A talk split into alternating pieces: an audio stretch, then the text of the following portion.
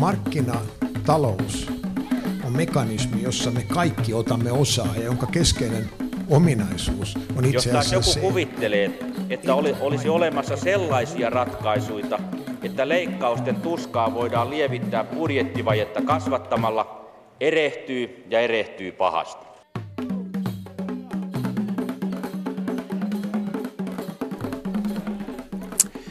Oikein hyvää huomenta, kuten tuosta tunnaristakin ilmenee, niin jotkut asiat taloudessa ja yhteiskunnassa eivät näytä vanhenevan ikinä.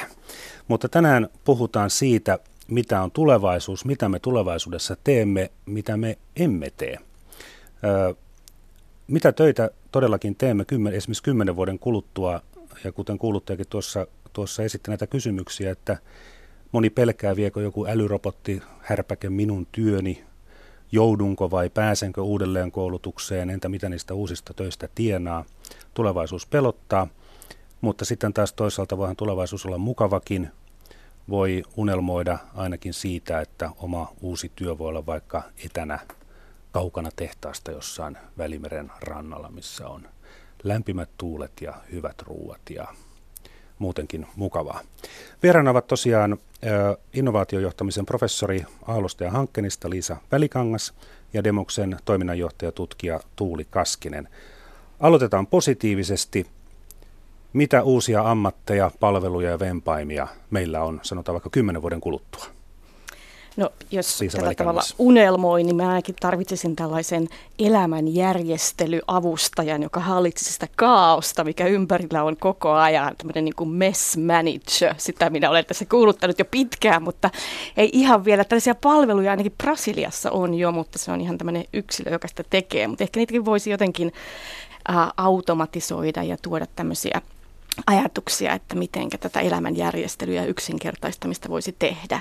No sitten varmasti tämmöiset puvustajat, jotka kiinnittävät meihin älykkyyttä. Sekin on mm-hmm. toinen juttu, mitä kovasti kaipaan, tällaista muistin tukea ja joku kalkulaatio, masiinakin olisi ihan mukava ja vaikkapa se, että tunnistan ihmisten kasvoja paremmin, kaikki tämmöinen älykkyys, joka jotenkin saisi kiinnitettyä siihen omaan itseensä sisälle tai ulos, niin olisi tosi tervetullutta. Ja sitten varmasti tämmöiset nopeat palvelusovellukset, appit ovat lisääntymässä ää, nyt jo vaikkapa piiloaksossa, niin sen sovelluksen appin kautta ää, puhelimella voi tilata melkein minkä tahansa palvelun, että on se sitten siivous tai ruoan tuominen kotiin tai mikä tahansa tällainen juokseva asia, niin se hoituu kyllä. Ja ehkä viimeinen on vielä tämmöinen robottihalaajat. Nythän on jo sellaisia hylkeitä, mitä voi pitää sylissä ja itsekin ostin tällaisen Sego-kissan yhdelle läheomaiselle, joka kovasti katselee kissan kauniita silmiä ja kissa aina naukuu, kun sitä silittää. Niin tämmöiset varmasti on kovasti tervetulleita ja ehkä yleistyviä kohtakin. Tuuli Kaskinen. Tämä Liisan maalailema kuva on tietenkin aika houkutteleva ja kyllä se just näin on. Tämän tyyppisiä asioita niitä tulee. Ähm, Amazon on jo tuonut markkinoille jääkaapin, jonka ostaa, eh, tai kun sen ostaa, niin saman tien saa kahden vuoden täyttöpalvelun siihen. Eli itse asiassa ei tarvitse tehdä kaikkea sitä ruoan su- hankinnan suunnittelua, eikä tarvitse itse käydä kaupassakaan, just tämän tyyppiset asiat mm-hmm. toteutuu.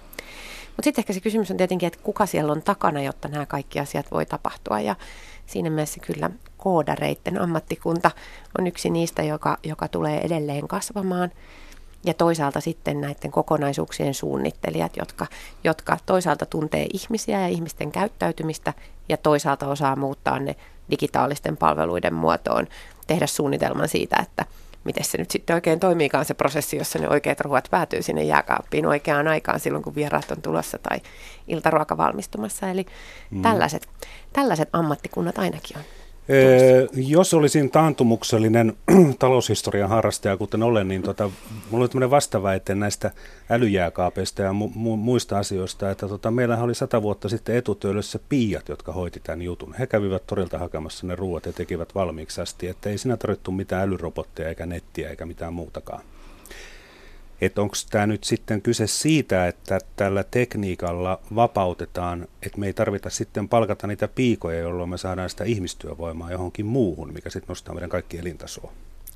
Kai me ollaan oltu itse asiassa aika tyytyväisiä siitä, että raskaita ää, raskaita töitä te- tehdään entistä vähemmän ylipäänsä yhteiskunnassa, että piikojen töitä tai ainakaan maatiloilla piikojen ja renkien töitä esimerkiksi ei enää ole. Ja mä luulen, että kauhean moni ei kaipaa niihin töihin.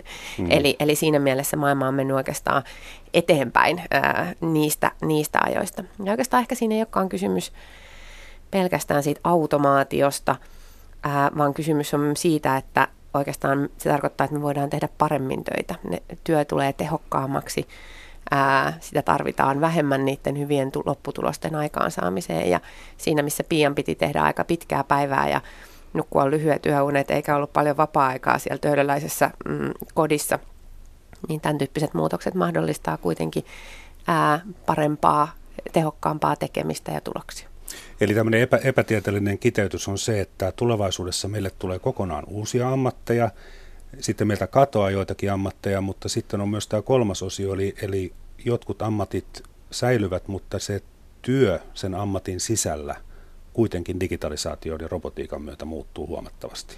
Ja sitä voi ehkä vielä lisätä tähän hienoon kuvaukseen, mitä Tuuli tuossa meille kertoi sen, että ehkä meillä on tulevaisuudessa enemmän valintaa, että haluammeko me sen ihmisen tekemään sitä palvelua vai otammeko me sen apin ja sen automaattisoidun palvelun. Mm. Että kun asuin siellä Piilaaksossa, niin Kaliforniassa, niin joka aamu sitä mäkeä ylös, mitä minä sitten ajoin alas töihin, niin tuli koiran kouluttajia, siivoojia, puutarhan hoitajia, lastenhoitajia ja vaikka mitä vielä. Ja nämä oli ihmisiä, joilla oli ainakin sitten työ.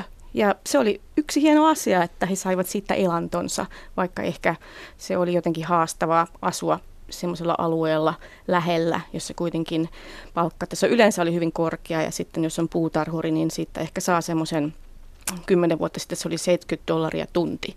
Mm. Nyt se voi olla vähän enemmän ja sillä ei juuri niin kuin asuntoa hankita Stanfordin kyljestä. Mutta ehkä tämä on juuri se asia, mihin meidän pitää ottaa kantaa, että, että mahdollistammeko yhä enemmän ja yhä suuremmalle osalle ihmisiä jotain työtä. Ja miten sitten äh, he ikään kuin selviävät siitä elämästä eteenpäin? Vai, vai, vai menemmekö tällaiselle robotisaation, automaation tielle? Ja silloin meillä ei ole pahaa omaa tuntoa siitä, että emme maksa huonoa palkkaa, koska robotille sitä ei tarvitse maksaa, mutta samalla on sitten sellainen tilanne, että ehkä on monia ihmisiä, jotka olisivat mielellään tehneet sen työn.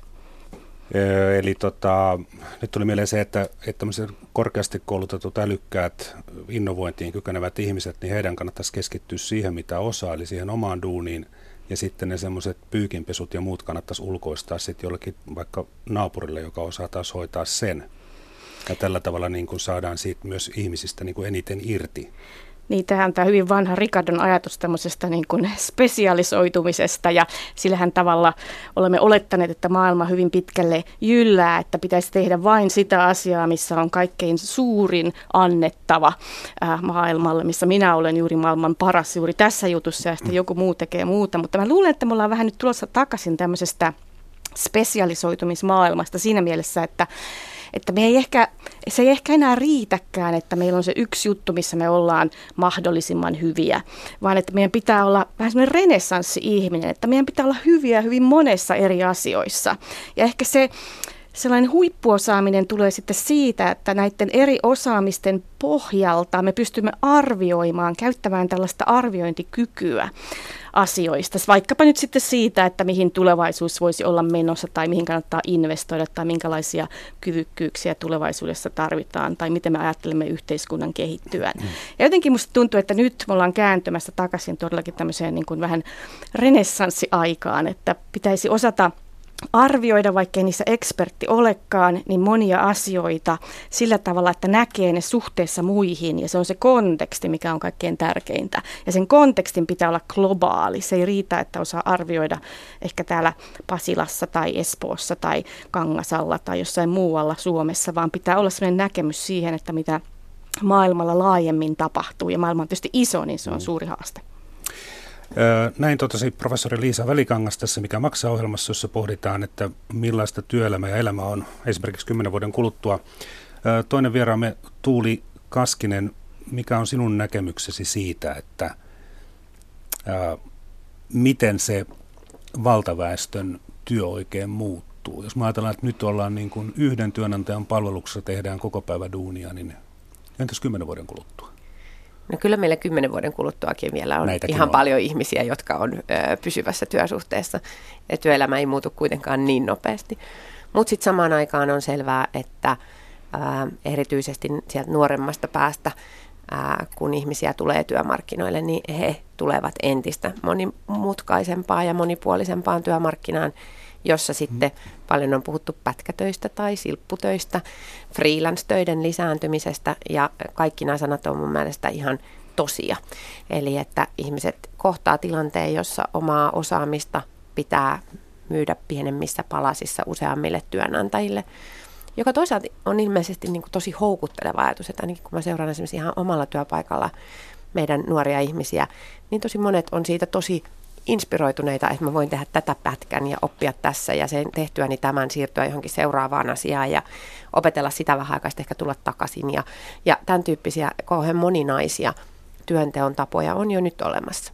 Mm-hmm. Sitten samaan aikaan ää, se voi olla myös tosi tosi vaikeaa, eli jos työllistyminen on muutenkin hankalaa, niin se, että sun pitäisikin työllistyä ei vaan kerran elämänmittaiseen suhteeseen, vaan viikoittain tai kuukausittain uusille työnantajille ja pystyä kertomaan oman työn hyödyt ikään kuin jatkuvasti, niin se voi olla myös tosi haastava tilanne. Ja, ja tämän haastavan tilanteen ääressä kyllä meistä ihan moni meidän työvoimasta itse kukin voi tässä seuraavan kymmenen vuoden aikanakin jo olla.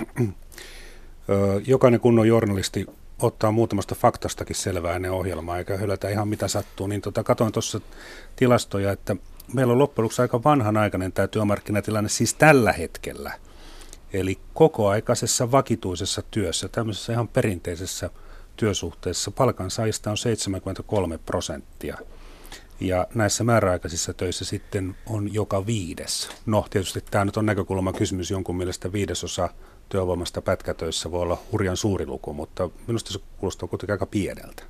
No tähän ehkä voi, voi jatkaa, että näin toki on, että emme nyt odota, että yhtäkkiä kaikki vakituiset työsuhteet loppuisivat, vaan jatkossakin osa ihmisiä tulee var- varmasti olemaan tällaisessa pysyvässä työsuhteessa, mitä se pysyvä nyt sitten tarkoittaakin, että onko se niin kuin vuosi vai kolme vai viisi vai kymmenen. Mutta mun mielestä tämä Suomen työrakenne saattaa itse asiassa kuvatakin juuri sitä, että me ollaan vähän jäljessä tällaisessa – äh, muunnoksessa siihen, että mitä se työ tulee olemaan tulevaisuudessa. Että ehkä, ehkä meidän olisi hyvä ajatella sitä niin, että meillä ei olekaan se yksi työ ja sitä seuraa niin kuin jonossa pätkänä, tai siis jonossa sen jälkeen toinen työ, vaan että meillä on tällaisia rinnakkaisia töitä. Ja se, että me kutsutaan sitä silpuksi tai pätkäksi, niin ehkä tee sille oikeutta, koska vähän niin kuin Tuuli sanoi, niin mulla on ainakin sellainen kokemus, että monet hyvin lahjakkaat, nuoret, innostuneet, vanhemmatkin ihmiset, niin he itse asiassa pitävät siitä, että on monenlaisia eri hankkeita tai projekteja tai juttuja käynnissä yhtä aikaa. Ja ne itse asiassa tukee toisiaan. Niin se ei olekaan ihan niin, että lasketaan, että mä teen tuossa 10 prosenttia tuossa 20 ja tuossa 50 ja tuossa toisen. Ja sitten mulla on niin kuin 200 prosenttia jotenkin se työaika, mitä multa vaaditaan ja se on kovan, kovin painostavaa, vaan se on just toisinpäin, että mä saankin tästä 10 prosentista yhdestä jutusta ja hirveästi enemmän, jonka mä voin yhdistää näihin muihin asioihin, jotka rinnakkaisesti on käynnissä. Ja siitä syntyy ehkä juuri sitä, mitä tuossa äsken perään kuulin, tällaista näkemyksellisyyttä ja arviointikykyä, koska on ikään kuin mukana hyvin erilaisissakin asioissa yhtä aikaa. Ja sieltä tulee se sellainen ää, arvostelukyky, semmoinen näkemyksellisyys, mikä mun mielestä nyt on todella tärkeää. Ja mä toki ihan samaa mieltä, että joskus on niin on rasittavaa, se on aina ehkä vähän suomalaiselle hankalaakin myydä itseään erilaisiin tehtäviin ja projekteihin koko ajan, mutta siinäkin voi oppia paremmaksi ja sitäkin voi tehdä mm. tyylikkäästi. Ja se pointti, mikä mun mielestä tässä on alimpai päällimmäisenä ehkä on se, että jos me odotamme ja kerromme nuorille, että teidän pitää valmistua johonkin tiettyyn työtehtävään, työrooliin, uraan ja se kantaa teitä teidän eläkeikänne asti, niin se ei todennäköisesti ole totta. Ja siinä mielessä me teemme hyvin suuren ää, tällaisen hallan näille nuorille luomalla tällaisia odotuksia. Ja siksi tästä puhun, että ehkä on tärkeää miettiä sitä, että työsuhteet ei välttämättä ole enää ainakaan elämänikuisia, jos ei edes kymmenen vuoden pituisiakaan. Tuuli Kaskinen, onko tulevaisuus tällainen? Kyllä se joltain osin tällainen mm. on. Kyllä, kyllä on selvää, että se ajatus, että meillä olisi lähes sadalle prosentille työikäisestä väestöstä pysyviä työpaikkoja tulevaisuudessa, niin siihen mun mielestä ei kannata uskoa. Ää, merkittävä osa työvoimasta tulee olemaan erilaisissa muuttuvissa työsuhteissa, ja se on se, mihin meidän pitää valmistaa itseämme sekä työntekijöinä että sitten toisaalta yhteiskuntana. Eli meidän pitää pystyä luomaan sellaiset rakenteet, että tämä on mahdollista, järkevää, sillä ei riistetä ketään ja että ihmiset voi kokea saamansa tehdä merkityksellistä työtä myös siinä tulevaisuudessa. Mm. Vaikuttaa kuitenkin siltä, että tällä hetkellä semmoinen mediani työntekijä nimenomaan kaipaa sitä yhtä työnantajaa ja sitä yhtä, yhtä työtä. Ja tällä pätkätyöllä, tai siis näillä osa-aikaisilla ja määräaikaisilla töillä, niin niillähän on tämmöinen, käytetään just tämmöistä kielteistä termiä kuin pätkätyö. Mutta tuossa tota, tuli mieleen, että tarkoittaako toi sitä, että markkinatalous olisi tulossa työmarkkinoille, että ihan oikeasti ihmiset myysivät sitä työtä ja osaamistaan aina sinne, missä on se kaikkein merkittävin kysyntä, ja merkittävin kysyntähän sitten mitataan esimerkiksi rahassa, tai, tai sitten ihminen voi mittaa sen silläkin tavalla, että mitä itse haluaa mieluummin tehdä, ja välttämättä sitä, mitä on kaikkein parhaiten palkattu. No näinhän se on pitkä jo piilaaksossa, että ei pelkästään niin, että etsittiin sitä työtä, mikä nyt sitten äh, olisi kiinnostunut minun osaamisestani juuri tällä hetkellä, mutta myös niin työntekijät, ne kaikki nörtit ja me muut siellä asuvat. Me etsittiin niitä sellaisia juttuja, mitkä oli kaikkein mielenkiintoisimpia sillä hetkellä. Ja sinne saatettiin mennä siihen uuteen, on se sitten tuotekehitysprojekti tai joku ehkä tulevaisuuden mietintä, suunnitelma tai tämmöinen, niin sinne mentiin usein vielä sitten tiimillä. Että ei niin pelkästään yksin, vaan mä tiedän, että näiden ihmisten kanssa tulee mm-hmm. hyvin juttuun. Meillä on kivaa tehdä työtä yhdessä, me saadaan paljon aikaiseksi. Me saatiin muuttaa yhdestä paikasta toiseen sen tiimin kanssa. Ja en tiedä, onko tämä markkinataloutta vai mitä, mutta, mutta siis tällaiselta se varmasti yhä enemmässä määrin näyttää ja ainakin se pointti on siinä, että jos tällaisen valmistautuu ja sitten jos siinä sivussa on joku pidempi työsuhde, niin ei ainakaan ole hätää kärsimässä. Ja tämmöinen tapa toimia voi olla todella hieno, koska sehän koko ajan opettaa paljon uusia asioita ja yksi asia, mikä mun mielestä pitäisi myös muuttaa meidän ajattelussa on se, että on jollain tapaa aika oppia asioita ja sitten on ikään kuin aika tehdä töitä ja käyttää sitä oppia. Että oppiminen yhä enemmän on myös työn mm. tekemistä, koska siihen liittyy se, että koko ajan pitää oppia lisää ja sitten jakaa sitä oppimista muille. Ja tämä on ihan yhtä lailla työntekoa kuin joku muukin. Ja silloin me saadaan ihan toisenlainen näkökulma siihen, että se ei ole tämmöinen, no niin, mä oon nyt kouluttautunut tähän ammattiin ja sitten mä tätä teen koko loppuikäni, vaan se on enemmänkin sitä, että mä oon kiinnostunut tämmöisistä asioista, mä haluan luoda tällaisia tuloksia yhteisössä, mä haluan vaikuttamassa tämmöisiin asioihin.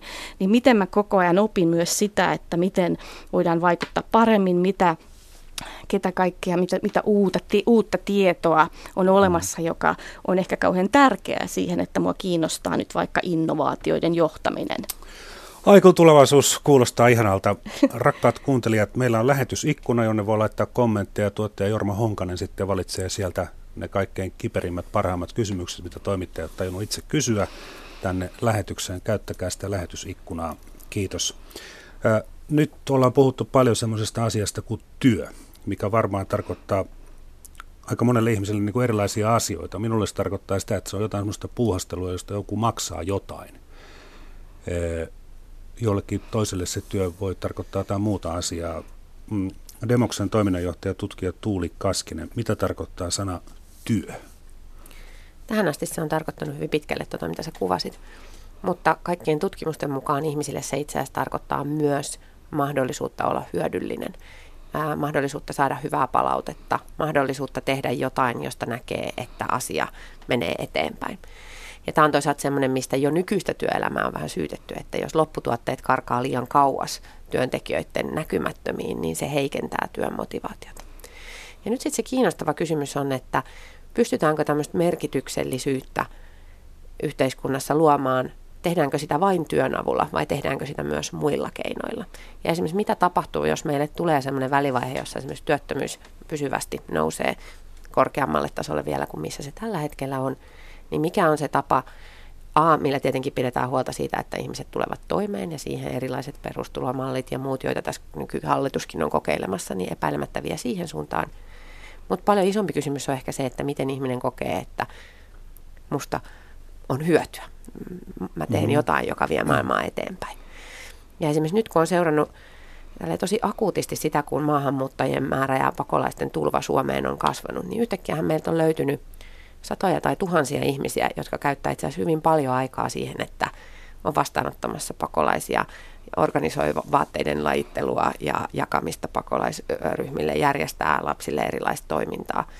Tosi kiinnostavia, kiinnostavia aktiviteetteja. Ja mun yksi tulkinta on se, että siellä on esimerkiksi aika paljon sellaisia ihmisiä, jotka jostain syystä on tällä hetkellä työsuhteiden välillä tai on pienten lasten kanssa kotona tai sellaisissa tilanteissa, jolloin onkin mahdollisuus käyttää sitä haluaan tehdä jotain ja saada jotain aikaan muutenkin mm. kuin palkkatyössä. Eli ja hyödyllistä tämä... tekemistä, joka tuottaa sille tekijälle myös iloa ja tyydytystä, vaikkei sitä välttämättä saa rahaa. Kyllä, tai että se raha tuleekin jostain muualta. Ja tämä on kiinnostava kysymys, että, tai että se ei ainakaan kokonaan, kokoaikaisesti tule sieltä työsuhteesta, vaan se voi tulla muistakin asioista. Ja, ja, ja silloin, ää, tai se on sellainen maailma, jota kohden me mun mielestä ollaan menossa, ja se on aika ratkaisevaa, että tuleeko siitä hyvä vai ei, on se, että tuleeko näitä merkityksiä muualtakin kuin pelkästään suorasta palkkatyöstä. Ja nyt kuulemme professorin määritelmän sanalle työ. Liisa Välikangas, ole hyvä. No, työ on mielestäni sellaista, mihin me äh, uhraamme suurimman osan elämäämme.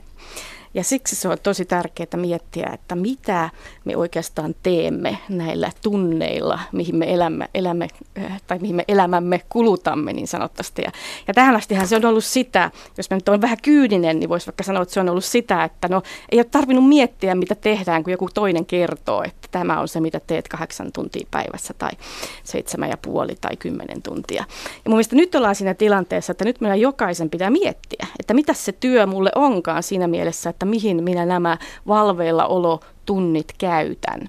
Ja ehkä siinä on myös se kipuilu, että mulla on ikään kuin oltu ehkä vähän tämmöinen turhankin auktoriteettiuskoinen kansa, että joku on kertonut, että sinä teet elämälläsi tätä. Tässä on sulle kone, sitä voit käyttää, tai tässä on sulle kirja, kirjoitat sen, tai tässä on sinulle joku, joku muu tehtävä. Ja nyt meitä yhä enemmän kysytään, että sinulla on aikaa, mitä teet sillä?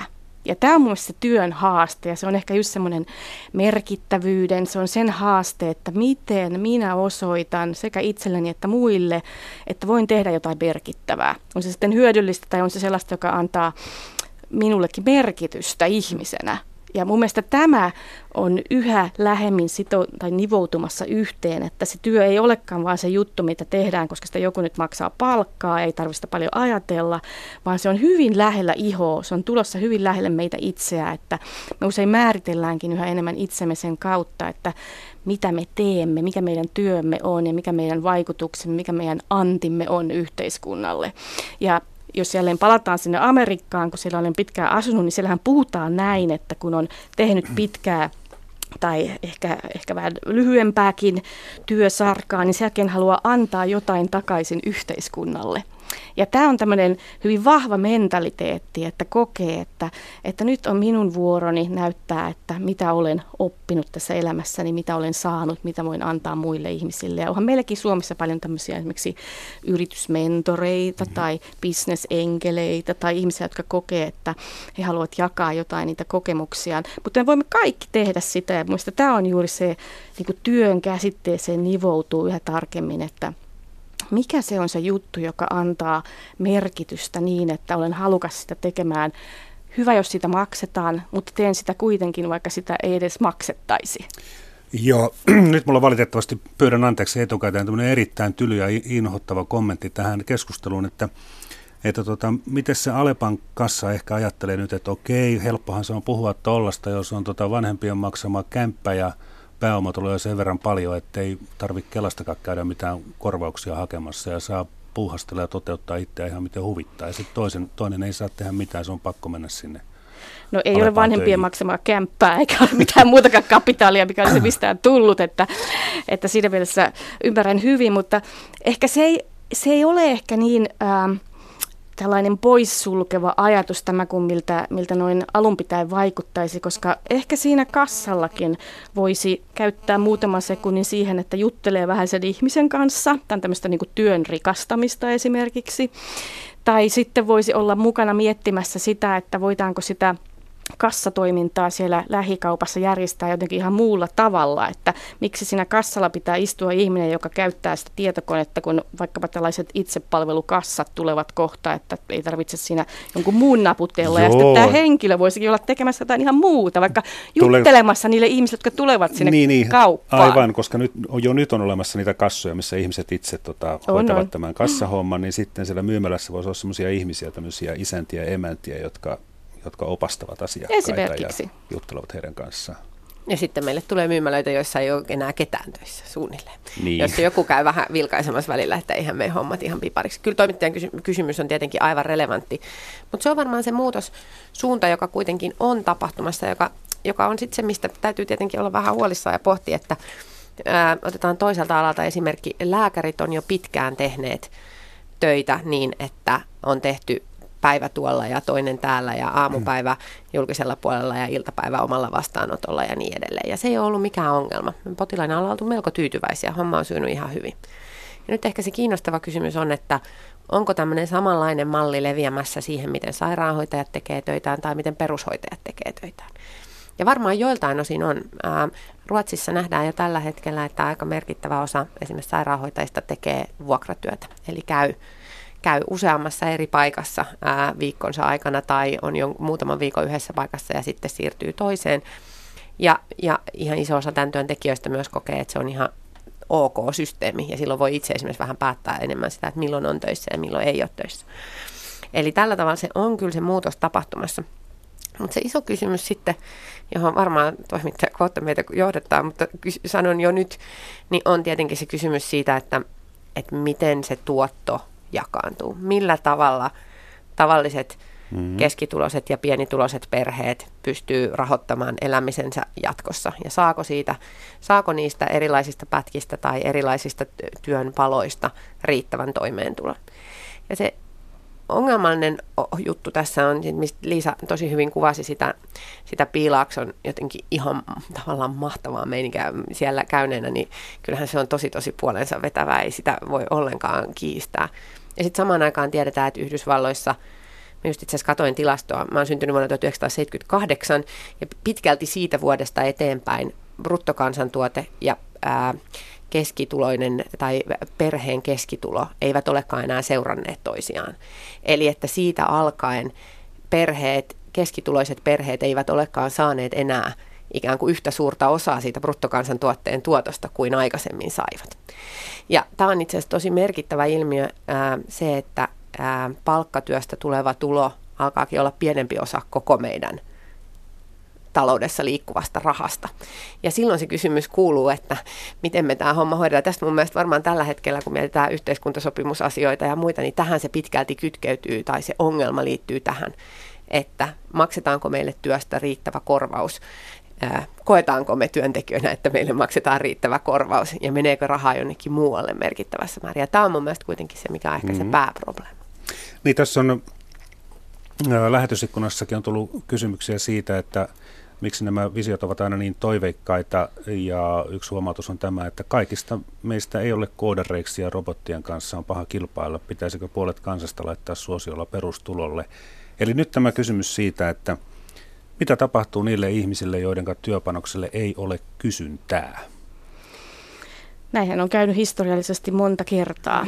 Ja, ja just tämä, jos palaan tuon kysymykseen, toimitaanko ihan kohta, mutta juuri tämä Tuulin pointti siitä, että keskiluokkahan on köyhtynyt muun muassa Yhdysvalloissa. Ja tämä on nyt se suunta, että yhä vaikeampi on sillä työllä, jota me ollaan totuttu ajattelemaan työllä, että meille, meille maksetaan palkkaa siitä, että teen tätä asiaa, mitä olen opiskellut ja oppinut tekemään, niin se vaan yhä huonommin ja huonommin kannattaa. Ja sitten siitä tulee juuri tämä kysymys, että no entä sitten? Ja nyt ei ole mitään auktoriteettia maailmassa, joka turvaa meille kaikille keskiluokkaisen elämän. Jos katsellaan niin kuin ympäri maailmaa niitä pakolaisia, joilla on hyvin onnettomista olosuhteista tulevat tällä hetkellä, katsotaan latinalaista Amerikkaa, Afrikkaa, maailmassa on hirveä määrä köyhiä ihmisiä. Ja me ollaan Suomessa vähän nyt tuudittauduttu siihen, että joku ikään kuin takaa koko ajan, että mä saan sellaista palkkaa, että mä voin elää tämmöistä turvallista elämää.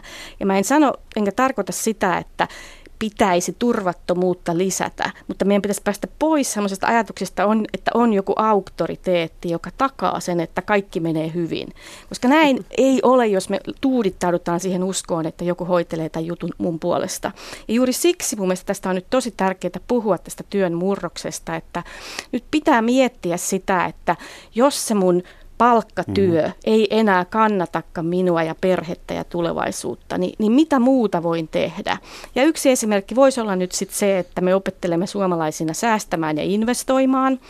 Sitä tehdään ihan liian vähän.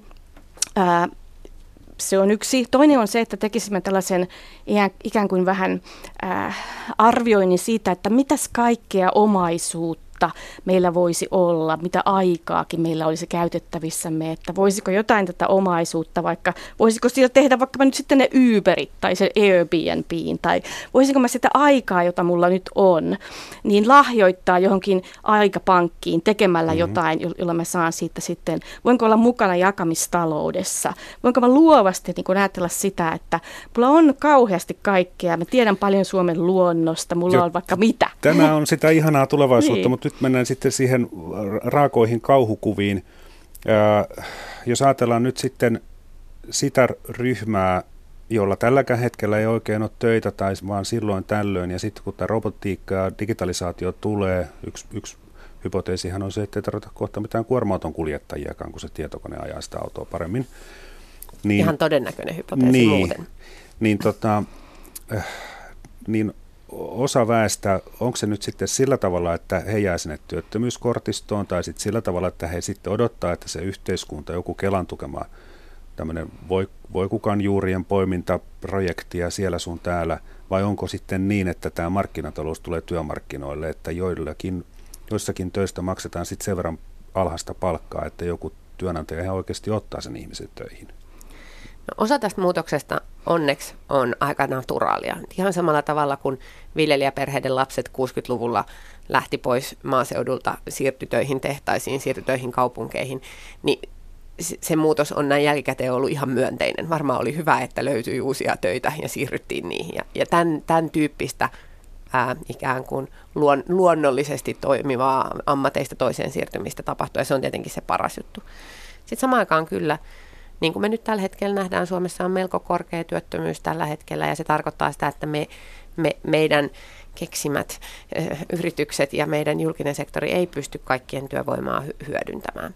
Ja niin kuin mä sanoin jo tuossa aikaisemmin, niin mä uskon, että tämä on jossain määrin tilanne jo tulevaisuudessa. Ja sen takia se, että meidän sosiaaliturvajärjestelmä rakennetaan sellaiseksi, että myös näiden ihmisten, niiden työsuhteiden välillä on mahdollisuus elää järkevää elämää, saada lapsensa kouluun, ää, asua järkevästi, saada ruokaa pöytään, niin se meidän pitää ratkaista. Ja tällä hetkellä meidän sosiaaliturvajärjestelmä ei oikein tue sellaista ajattelua, jossa olisi tällaisia pätkiä ja vaiheita. Ja siinä on, siinä on ihan merkittävä muutos, joka, joka täytyy tapahtua. Ja sitten ehkä kolmas asia on se, mihin Liisa tosi hyvin tuossa aikaisemmin viittasi, että ei auta markkinoilla itkut eikä muut siinä mielessä, että ää, erilainen kouluttautuminen ja uusista asioista innostuminen ja kiinnostuminen on meillä ihan jokaisella edessä. Sille me ei niin kuin voida mitään. Jos me aiotaan tässä maailmanmenossa pysyä kärryillä ja mm. aiotaan saada suomalaiset yritykset olemaan sillä tavalla menestyksekkäitä, että tämmöisen, tämmöisen hyvinvoinnin ylläpitäminen, joka meillä tällä hetkellä on, niin on myös jatkossa mahdollista.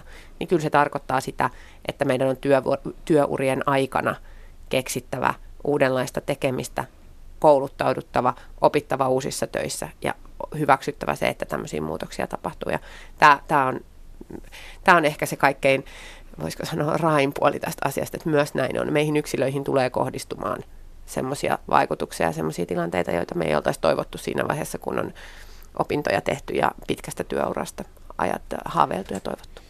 Menneisyydestä tuskin koskaan oppii yhtään mitään, mutta tota, e, e, eiväthän nämä suuret rakennemuutokset nyt mitään uusia asioita ole. Ei ollenkaan. Katson semmoisen yksityiskohdan, että toisen maailmansodan jälkeen meillä oli Suomessa talvikuukausina 300 000 miestä tekemässä mm. metsätöitä silloin, kun siis Pokasahalla niitä kaadettiin. Ja sitten ne piti vielä kuoria, kun ne kuljetus sinne sahalle oli niin hidasta, että ne olisi mädäntynyt matkalla muuten, ainakin paperipuu. Ja tällä hetkellä pari-kolme kertaa enemmän puuta kaataa ja kuljettaa semmoinen kolmen neljän tuhannen ihmisen joukko, mihin ennen tarvittiin, niin kuin, no ei 300 000 ympäri vuoden, mutta parhaimmillaan. Ja ja tästä huolimatta niin eihän se mitään koneellistuminen mitään massatyöttömyyttä aiheuttanut, vaan sitten porukat lähti sieltä, kuten mainitsit, kaupunkeihin, tehtaisiin, töihin, osa Ruotsiin saakka ja niin poispäin. Ja mikä varsinainen pätkätyö se on ollut? Että sä Joo, oot ollut todella. talven siellä Savotalla ja sitten kesän ehkä ää, tilalla mm-hmm. tai jossain tapauksessa jo tehtaassakin ja niin edelleen. Eli ei tämä mikään ihan uusi ilmiö ole. Joo.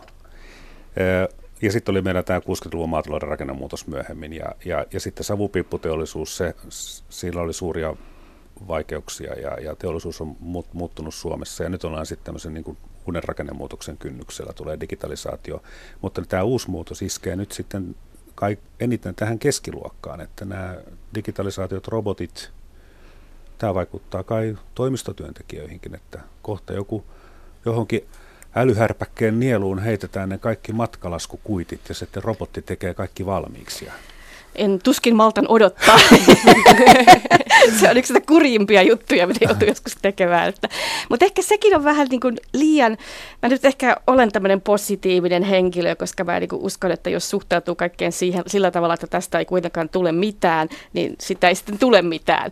Mut ehkä... Tässä mä oon kyllä Liisan kanssa samaa mieltä, ja se varmaan ehkä kuulijoille tiedoksi, että sen takia, että tässä varmaan katsottiin tätä aika tälleen myönteisesti. Joo, se tulee asenteesta, ja se asenne voi olla se tärkeä asia.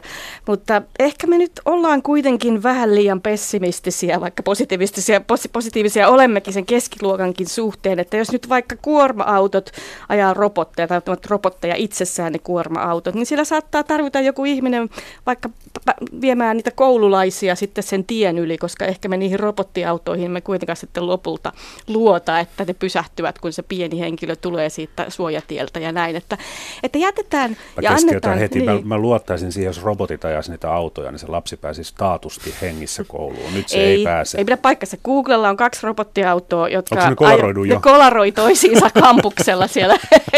no se teknologia aina kehittyy, niin kuin sanotaan, mutta, mutta siis tämähän on se hauska juttu, että aina kun tulee joku esitys siitä, että miten digitalisaatio tulee muuttamaan maailman, niin ensimmäinen vaikeus on saada ne PowerPointit näkymään, kun se videoprojektori ei toimi. Että kyllä meillä on jonkun verran vielä aikaa ja kyllä meitä ihmisiä tarvitaan vähän siinä niin kuin eikä pelkästään niin robotteja avustamasta, vaan, vaan myös niin, että sitten tulee kaikenlaisia uusia mahdollisuuksia sitten niiden tekoälyn ja, ja tämmöisen ää, ää, robotiikan kanssa tehdä mm. juttuja, mitä me ei osata vielä kuvitella. Ja mun mielestä nyt on niinku se tärkeä hetki, että mietitäänpä, minkälaisessa yhteiskunnassa me haluamme elää 20 vuoden päästä. Ja tämä on ehkä vähän utopistinen kysymys ja ehkä nyt ollaan päästy siihen, että joo, meillä on tämä hyvinvointiyhteiskunta, minkä eteen me ollaan hirveästi tehty töitä. Ja nyt on ihan selvästi tämmöinen Äh, katkos, että nyt tämä ei voi jatkua näin, koska meillä ei ole varaa ylläpitää sitä tällaisenaan sanotaan, niin me voidaan miettiä vähän uudenlaista yhteiskuntaa, että miltä se näyttäisi. Ja eikä niin olla sen teknologian kehityksen armoilla niin jotain kuin sätkynuppeja, että no nyt se tulee se robotiikka tai digitalisaatio ja sitten mulla ei ole enää mitään virkaa. Eikö nyt toisinpäin, että miten mä nyt voisin näitä robotteja käyttää auttamaan mua, koska mä oon aina halunnut muistaa enemmän asioita tai tehdä vielä monen, vielä useampia projekteja yhtä aikaa tai jotain. Ja, et niin kuin sellainen ajattelu, että tehdään siitä teknologiasta asia, joka auttaa meitä saavuttamaan meidän päämääriä, niin mä ottaisin tällaisen asenteen tähän, tähän maailman kehittämiseen, äh, joka on paljon aktiivisempi kuin se, että me jäädään miettimään sinne, että kyllä tässä voi käydä huonosti. Niinkin voi käydä, mutta, mutta ainakin parhaamme yritämme. Näin totesi Aallon ja Hankkenin professori Liisa Välikangas tässä, mikä maksaa ohjelmassa. Kello tulee kohta varttia 11. Varttitunti meillä on vielä tässä aikaa. Toiminnanjohtaja tutkija Tuuli Kaskinen, tämä ajattelutapa, onko se nyt niin, että se on turha nyt pelätä ja sitä, että miten, mihin minut pakotetaan, vaan nyt pitäisi ajatella nimenomaan niin, että miten minä voisin pärjätä paremmin käyttämällä hyödykseni sitä maailman muuttumista? No niin. yksilön näkökulmasta kyllä näin. Ää, mm. Elämä on luultavasti helpompaa ja sen uudenlaisen työn itselleen rakentaminen on helpompaa, jos sitä lähtee katsoa tuosta näkökulmasta, mikä, mitä, mitä on ne minun taitoni ja miten niitä voin viedä eteenpäin. Mutta ei se sitten silti sitä tarkoita, etteikö niin työntekijöiden yhdessä pohtiminen, ty- työntekijöiden kyky ää, luoda ratkaisuja, niin sitä ei pidä niin kuin porukkana yhtään vähätellä. Ja mun mielestä ehkä se on semmoinen niin kuin Liisa sanoi tässä, että Meillä ollaan kuitenkin jonkun verran au- auktoriteetti, uskoisia, vaikka Suomessa kyllä vähemmän kuin muualla, mutta mä luulen, että siinä on silti meillä vielä ihan paljon tehtävissä, että jos me, jos me pystytään, kun me pystytään valjastamaan itsemme ja työkaverimme luomaan niitä ratkaisuja, luomaan niitä uusia bisneksiä, luomaan tehokkaampia ää, palveluita, jotka pärjää kansainvälisestikin, niin sillähän me tämä homma ratkaistaan. Mm. Ja sitä nyt ollaan niin kuin nähty tässä viimeisen 20 vuoden aikana. Just viime viikolla kuuntelin yhtä yritysjohtajaa, joka sanoi, että niin, kyllä se nyt niin on, että meidän on myönnettävä, että me ollaan mokattu. Kyllähän me ollaan vastuussa siitä, että suomalaiset tuotteet ei tällä hetkellä mene maailmalla kaupaksi. Ja jos me nyt otetaan tämä vähän niin kuin annettuna, että tämä on se, mihin ne johtajat on pystynyt, niin nyt ei auta muuta kuin meidän niin kuin työntekijä, kaikkien työntekijöiden myös lähtee Joo, miettimään tähän, sitä, miten näitä ratkaisuja synnytetään. Tähän liittyy lähetysikkunassa on tämmöinen kysymys kuuntelijalta, että miksi Suomessa korkeakoulutus ei jalostu toiminnaksi ja elämänlaaduksi? Missä vika? No en tiedä, onko se ihan noin musta tilanne, että korkeakoulutus toki jalostuu elämänlaaduksi siinä mielessä, että on paljon tutkimuksia, jotka osoittaa, että jo tällaisen korkeakoulututkinnon suorittaminen tekee sinusta onnellisemman ihmisen. Mm-hmm. Että se ei ole pelkästään sitä taloudellista hyötyä, vaan se on ihan hyötyä siihenkin, että silloin saa onnellisemman Mut elämän avioliiton. Va- varmaan niin haetaan sitä, että jos meillä on joku perusfiksu ihminen, joka käyttää meidän koulutusputken läpi, niin toivottavasti se on fiksu vielä sen jälkeenkin. Ja, ja ei pelkästään ole itse onnellinen, vaan pystyy tekemään jotain sellaista, että pystyy työllistämään kymmenen kaveriakin siinä ohessa. Mm. Siis on hyvä muistaa, että näinhän tämä on toiminut. Suomalainen yhteiskunta on yksi maailman menestyneimpiä siinä, millä tavalla me ollaan saatu kaikki mukaan, millä tavalla meidän keskitulo on verrattain korkea, millä tavalla me koetaan hyvinvointia enemmän kuin suurimmassa osassa maailman maista. Eli siinä mielessä tämä on toiminut aika mm. hyvin. Mutta kysymys on mielestäni tosi aiheellinen siinä mielessä, että kyllähän nyt tässä kansainvälisessä kilpailussa Suomi ja Pohjoismaat ylipäänsä on kokonaan uudenlaisessa tilanteessa. Me ollaan pystytty ylläpitämään tällaista systeemiä osin sen takia, että on toimittu aika kansallisesti. Me ollaan saatu itse päättää, millainen veroaste meillä on ja me ollaan saatu kuitenkin meidän tuotte, tai meidän palkkatasosta on päätetty pääosin Suomessa. Toki siinä vientiteollisuudella on ollut merkitystä. Me ollaan voitu devalvoida, me ollaan voitu tehdä monia tämän tyyppisiä toimenpiteitä. No nyt niitä ei voida tehdä. Ja se kysymys on, että meidän pitää tavallaan ihan uudenlainen keksiä se, että jos me halutaan, ja kun ainakin minä haluaisin, että meillä on hyvin samantyyppinen yhteiskunta myös jatkossa siinä, sen, siinä mielessä, että miten kaikki on siinä mukana ja miten kaikilla on myös taloudelliset edellytykset olla siinä mukana, niin tämä juttu meidän pitää keksiä vähän uudestaan. Mm-hmm. Ja siinä mielessä joka ikinen korkeasti tai ei korkeasti koulutettu olisi mun mielestä nyt kyllä hyvä valjastaa, sekä valjastaa, että jokaisen olisi hyvä valjastaa itsensä tämän pohtimiseen ja niiden ratkaisujen tuottamiseen. Niin, koska tota, tässä on yksi kysymys, että miksi maailman paras koulutusjärjestelmä ei luo maailman parasta taloutta, eli nyt syyllisiä kehiin? Onko se nyt sitten se koti vai koulu vai yritykset vai, vai joku ihmeellinen kulttuuri, joka estää meitä tekemästä sitä menestystä? Mutta tämä on juuri sitä auktoriteettiuskoa. Siis Suom- niin, Suomihan niin, on hyvin... etsiminen. Vasta, että aina on joku, joka hoitaa tämän asian ja jos ei hoida, niin sitten on syyllinen. Et, mä juuri luovuuskeskustelussa... Pitää peiliin, että mitä minä niin, voin tehdä. Siis luovuuskeskustelussa sanottiin, että koulun pitää opettaa lapsille luovuutta. No kyllä, mutta mitenkäs me muut tässä, että voisiko mm. me näyttää esimerkkiä, että miten olla luovia. Ja sitten sit ehkä tämä tällainen ajattelu siitä, että jotenkin tekemistä puuttuu. Ja en tiedä, onko se nyt sitten korkeakoulutuksen vika tai ei, mutta mä luulen, että tässä nykymaailmassa se on enemmänkin niin kuin ajattelua. Mehän ollaan kovia tekemään. Kyllä suomalaiset kädet savessa ja hoitelee, ja nytkin sain rukkaset, mm-hmm. en, en, en siis kosinut ketään, vaan yhdestä, yhdestä konferenssista. Ja se on ehkä tämä ajattelun haaste enemmänkin, että me ollaan helposti me kaikki, minä varsinkin, niin lukkiudun sellaisiin olemassa oleviin ajattelukehikoihin. Ja niitä on hyvin vaikea nähdä, että mitkä ovat ne mun omat sellaiset...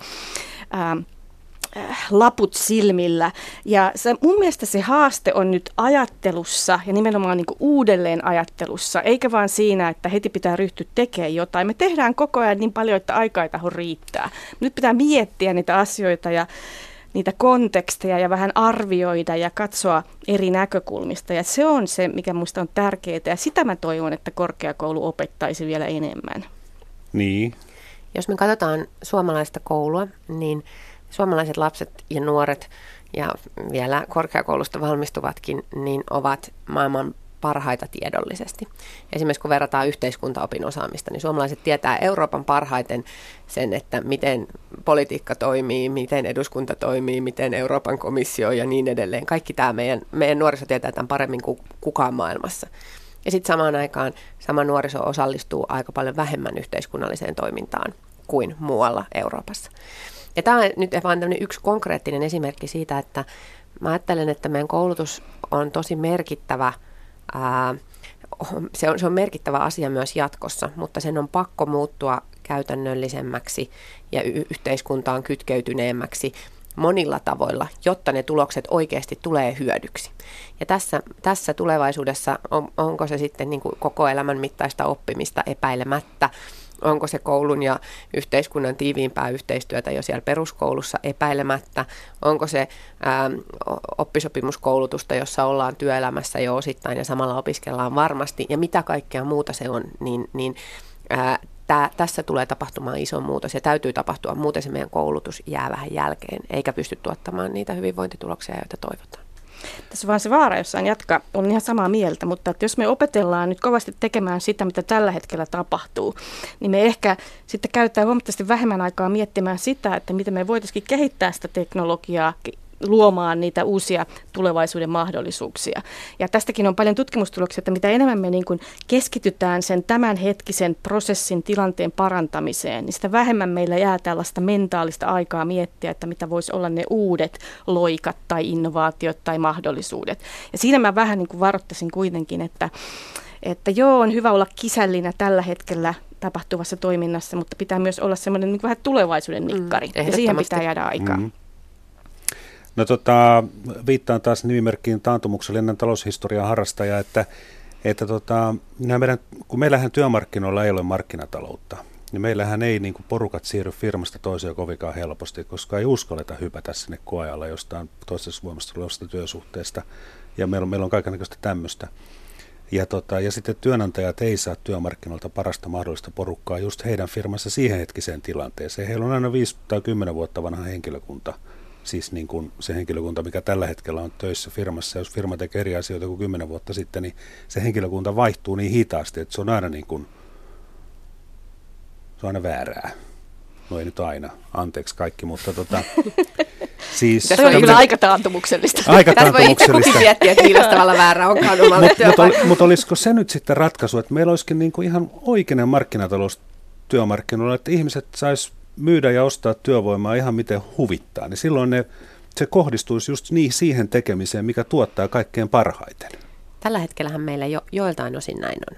Internetistä pystyt ostamaan monenlaista mikrotyötä ää, saman tien pienellä summalla muualta maailmasta. Erilaista kirjoita nämä puhtaaksi ää, tyyppistä työtä tai ää, tämä teksti toiselle kielelle tai tämän tyyppistä tehdään tällä hetkellä jo huomattavasti tietenkin edullisemmin kuin Suomessa ja itse asiassa ihan tehokkaasti ja taitavasti, kun tänään laitat tilauksen, niin huomenna on valmista.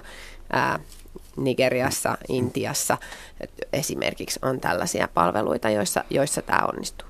Ja se onkin aika kuumottava ajatus, että jos näin jo voi tehdä, suomalaiset yritykset voi ostaa tällaista palvelua muualta, niin miten ihmeessä suomalaiset työntekijät voi niillä markkinoilla ja siinä kilpailussa pärjätä? Ja se onkin aika kinkkinen mm. kysymys, ei ole mitenkään itsestään selvää.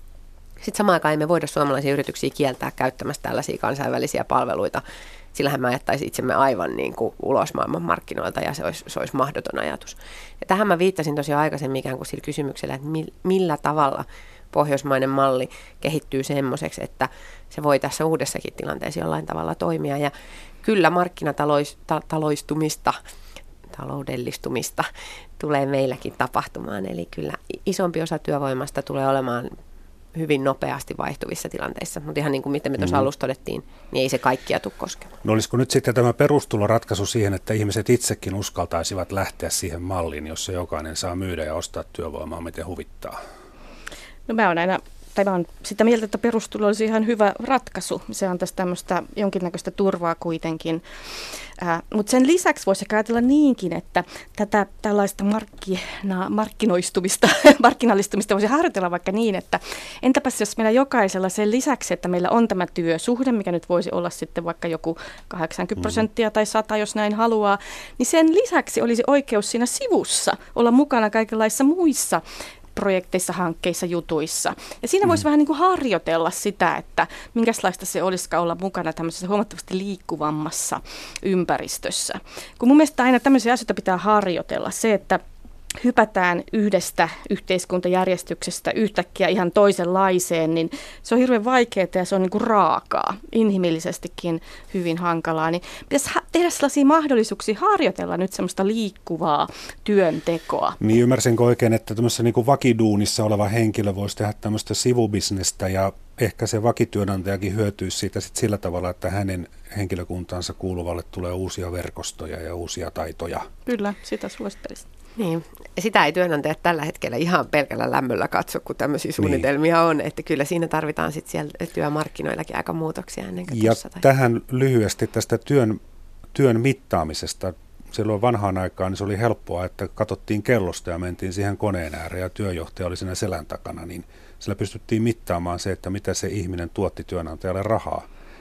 No nyt meillä on kaikki älyhärpäkkeet ja etätyöt ja muut vastaavat. Niin suuri osa ihmisistä tekee edelleen ihan tämmöistä tavallista työtä, jota mitataan ajassa, mutta yhä suureneva osa tekee sellaista, minkä mittaaminen ei onnistu ainakaan kellolla eikä tällä, tällä tavalla. Niin miten työtä mitataan?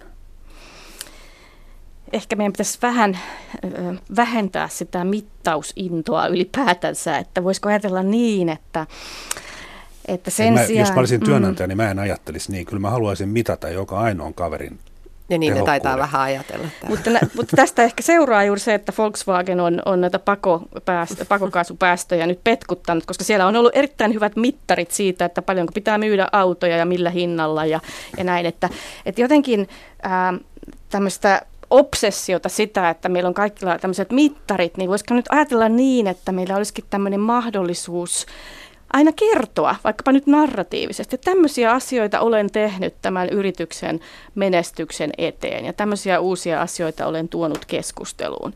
Ja se olisi ehkä mm-hmm. vähän tämmöinen vapaampi tapa. Ja sitten tähän aika-ajatteluun, että nyt puhutaan paljon siitä, että voisiko kilpailukykyä nostaa vaikka lisäämällä 15 minuuttia tai puoli tuntia tai tunti.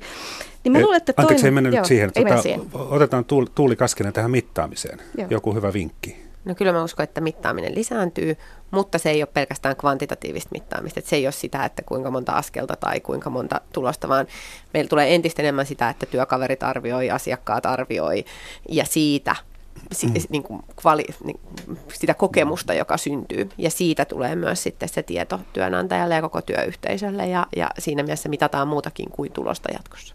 Just. Tämä on Mikä maksaa ohjelma Yle Radio Ykkösessä. Vieraana Aallon ja Hankkeen innovaatiojohtamisen professori Liisa Välikangas ja Demoksen toiminnanjohtaja tutkija Tuuli Kaskinen. Kello tulee kohta 11. Tähän loppuun vielä vanhaan perinteiseen tyyliin, mikä maksaa ohjelmassa viikon talousvinkki. Tuuli aloittaa perussijoitusvinkki on se, että laita eri koreihin ää, sijoituksiasi.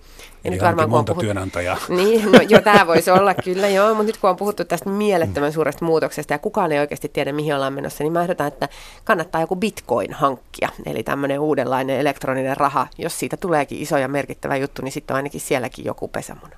Oho. Bitcoineihin. Wow. Liisa Välikangas.